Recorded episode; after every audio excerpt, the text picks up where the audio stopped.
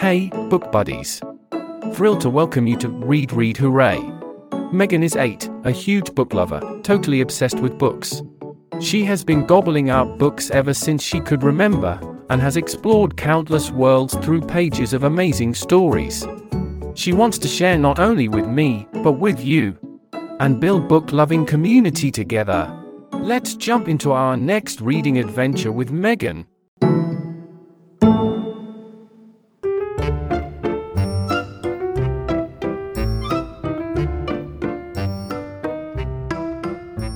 Hi guys, my name is Megan, and as you might have known from my other podcasts, I am here to introduce to you some very special books. Today I'm going to introduce to you a book called Charlie and the Chocolate Factory.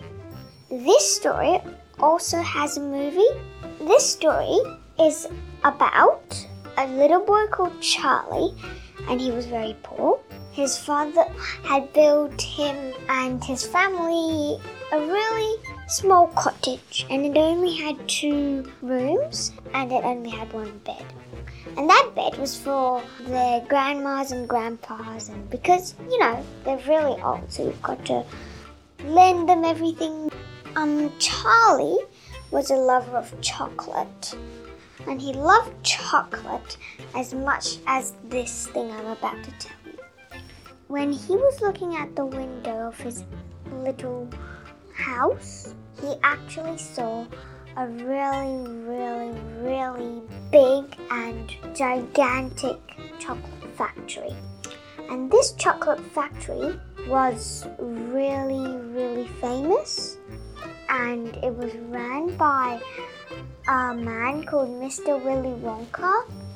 And this man was really has a really inventive brain and he well can't say energetic because he was a bit old at that time, but yeah, I'll just say energetic for now so you can just know something about the book. So, Mr. Willy Wonka, because he was getting old, he wanted to someone to be the heir of the chocolate factory after he retired. He wanted someone, like anybody, to help him print five golden tickets and put them into five bars of chocolate. It can be any bar, just an ordinary bar, and sell them in shops. And then for like children to find. And when little Charlie, in the life of him, didn't have a chance, like as so he knew, he didn't have a chance to get a golden ticket. He did. Well, he was he was walking in the streets, and he found a fifty pence piece, and he went to the stationery shop. This stationery shop, well, as you might know from most stationery shops, have like kind of everything, like pens and paper and yeah, stuff like that. And mainly sweets and stationery. Yeah. So um, Charlie went to buy two bars of chocolate, and the second one, the second bar of chocolate, had the golden ticket in it. And that was really a really lucky miracle. After that, as you might have known, I wouldn't say too detailed because you're gonna read about it. So he ran home, told his mother and father, and then his grandpa was overexcited and went, Yippee! And then he literally jumped out of the bed, but that's another story. So, um, not exactly another story, but that's another happening. And he realized that he was just in time because the day to go to the chocolate factory was actually February the 1st, and today was the last day of January and it was really, really um, a really lucky thing that Charlie had experienced. But after that, he was uh, he was allowed to go to the chocolate factory, of course. He had loads of adventures in the factory, and he explored maybe one third of it. Yeah, I guess so. Mr. Willy Wonka was really energetic and really excited because of that.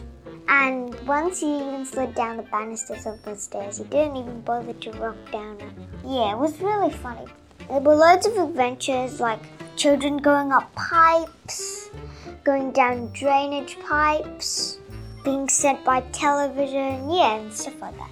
So at the end of the tour, Mike Teavee and Charlie were the only ones left in the group because the other children were so naughty. They just didn't follow the instructions. Oh, yeah, I forgot to tell you something as well. So, the main idea of this book is follow the instructions or get a big consequence. And the reason is that because the naughty children didn't follow the instructions, they got a big, big consequence for not being able to be the heir of the chocolate factory. They only got a lifetime supply of sweets, but they didn't get a chance to be the heir. And Charlie was Mr. Willy Wonka's favorite kid, so he was the heir of the chocolate factory. But that is a bit later, so I'll, I'll tell you what happened at the last bit of the tour. So they went to a television chocolate room, and it was, uh, well, no my TV, so it, it was a boy from the group. He really loved TV shows and he adored them. He played video games, whatever there is on TV. Unfortunately, he, his surname was TV. So anyway, um, he was sent by television because he was in, he was too excited, overexcited, and didn't follow the instructions. And after that, Mr. Willy Wonka shook Charlie's hand off and went, I do congratulate you, my dear boy. And then Charlie's hand maybe nearly came off. So they went into the Great Glass Elevator, so maybe I might have talked about it in my other podcasts, but anyway, um, there was a there wasn't a movie for the second book, but I'll just talk about it for minutes. The second book is about Charlie and his chocolate factory, obviously, and the great glass elevator uh, went into the house of Charlie's, and they picked up all their um, family members, and then they went to space. But then it wasn't actually a really well, I should say in my other podcasts, but anyway, um, they had a really space-tastic um, adventure, and when they came down, it was really an adventure again. Not space tastic though. but anyway, um so Mr. Willy Wonka told Charlie that the whole chocolate factory was his and then yeah, that was the end of it. Pretty much. So let's see what characters. So I liked Charlie because Charlie was really brave and was really self controlled because he didn't, he followed all the instructions. And I liked Mr. Willy Wonka because he was, because he was mostly funny and really energetic. And his inventions were really marvelous. But it wasn't actually him, it was Roald Dahl which made it so marvelous. But I'll just say it's Mr. Willy Wonka who was marvelous first, and then I'll the setting of this story is in the village, obviously. So, um, anyway, um, Charlie's house and the chocolate factory, I think. So, yeah, that was pretty much it because there, there were loads of scenes in the village. So, I'll just say in the village. Let me think about which part I like. The, the one I liked the best was because Mr. Willy Wonka nearly shook Charlie's hand off. That was the funny bit. So let's have a look about what the problem is. The problem of the story is that, well, Charlie was very poor and he didn't have a chance to get the golden ticket. That was the first problem. And the solution of that was there was a miracle about how to he found some money in the street and then he bought two bars of chocolate and that was the solution. After I read this book, my emotion to this book was that I really want to be as lucky as um, Charlie to be the heir to.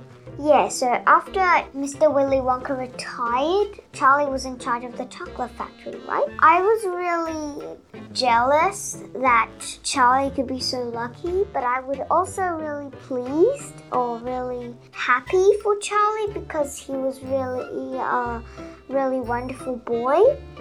And yes, he followed all the instructions. He was really kind. He was really thoughtful.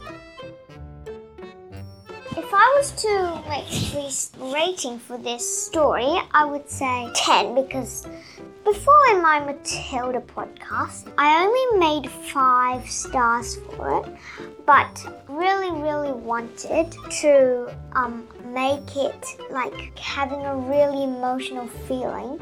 I would really want to make um, more stars, stars in my next podcast. This time, our maximum star rating is 10, and uh, um, I kind of would get 9 for Mr. Roald because 5 for because it was a really adventurous story, and 4 for because Mr. Roald was such a, a really fantastic writer.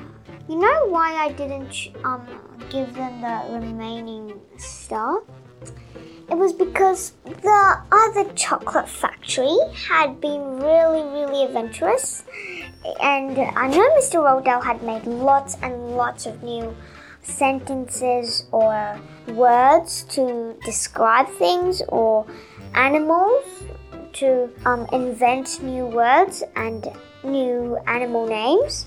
So I just say, okay, this time I don't think you did much for that kind of inventive brain to invent new words. So that was one point, but I'll still give you a nine star. You don't have to be sad. If you really like it, you could ask your mother and father to hook it up. Yeah, just read it in a really relaxing sort of um, position and it will really, really burst your brain. So I hope you like it. I hope you could um, keep reading and stay tuned to all my podcasts. I wish you a happy time um, reading in your armchair or whatever is easy for you. Check out all my podcasts and I'll be sure to see you in my other podcasts. Bye, guys!